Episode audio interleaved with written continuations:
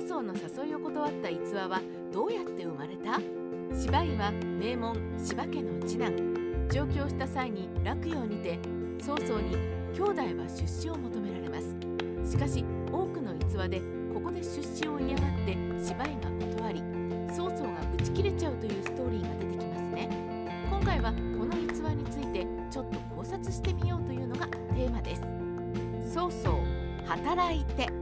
さて時は董卓が洛陽にてやりたい放題をやっていた頃のこと芝坊はこれを危険し長男であった芝郎に家族を連れて郷里に帰るように通達しますこの際に捕まってしまった芝郎は董卓から「見捨てないで!」と懇願されるも堂々した態度で乗り切り家族と共に何とか逃げおおせましたこのため中央から離れていた芝兄弟ですがそれを目に留めたのが人材ハンター曹操です。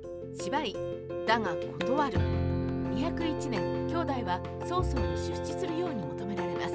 兄の芝郎はこれに応じましたが芝居は病気を理由に辞退。新女ではこの事態について芝居は漢の中心だから逆賊曹操に屈しなかったのだとされていますがこの当時に交換から召集されても断るのが流行ともされていたとされ芝居がどう考えていたのかは分かりません。芝居が辞退した謎。さて芝居がどうして曹操の誘いを断ったのかは分かりませんがそれ以前にこの逸話に関していろいろな謎があるのです。実はこの誘いに関して義略もしくは走行伝を見ていくと目につく話が出てきます。それは芝居を招いたのは曹操ではなく曹公だった。話なのです。断ったのは一体誰？ちなみに義略を見ると曹公は芝居を招いたけど芝居は行きたくないから仮病を使った。曹操にそれを告げ口されて諦めて出資した。となっています。やや経緯は違えどそもそも芝居を招いたのは曹操ではなく曹公ですね。じゃあ走行伝を見てみると細部が書かれてと見てみるとちらで曹公の誘いを断っているのは芝居ではなく玄武という人物になっています。これでは招いたのは誰なのか？断ったのは誰なのか？そもそも逸話自体が本当にあったのか？そんなことを考えてしまいますね。曹操と芝坊の関係。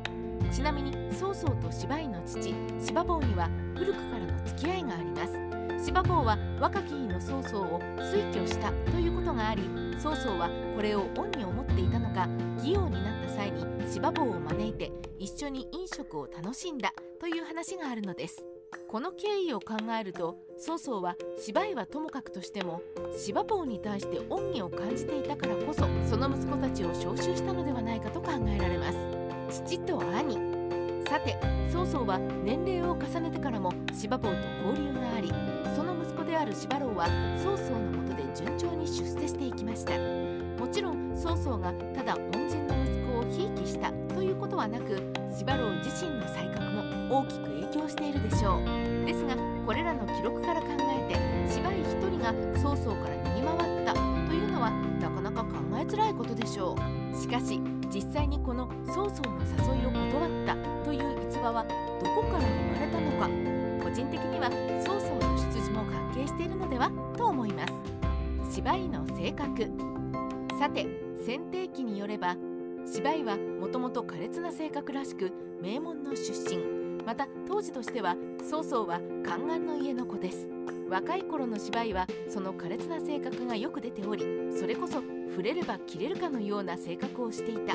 しかも名門という誇りもあってそこに曹操からの出資の話が来れば誰が行くかと反抗したんじゃないでしょうか。ともあれその後引きこもってからいややっぱそろそろちゃんと働こうとなったのが逸話として変形したのではないかなというのが筆者の考察です。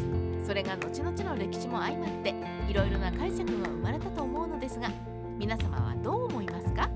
小さな逸話ですがぜひちょっと目を留めて考えてみてくださいね。三国志ライター千の独り言三国志には様々な逸話が出てきます。そしてその逸話が別の逸話とつながることもあれば差異が生まれることもあります。しかしそこでつまりどっちかが間違いだ。ではなくどうして差異が生まれたのか考えるのはとても楽しいですね。ぜひ視聴者の皆様も小さな逸話にも目を向け三国志をより楽しんでいきましょう。ドボン！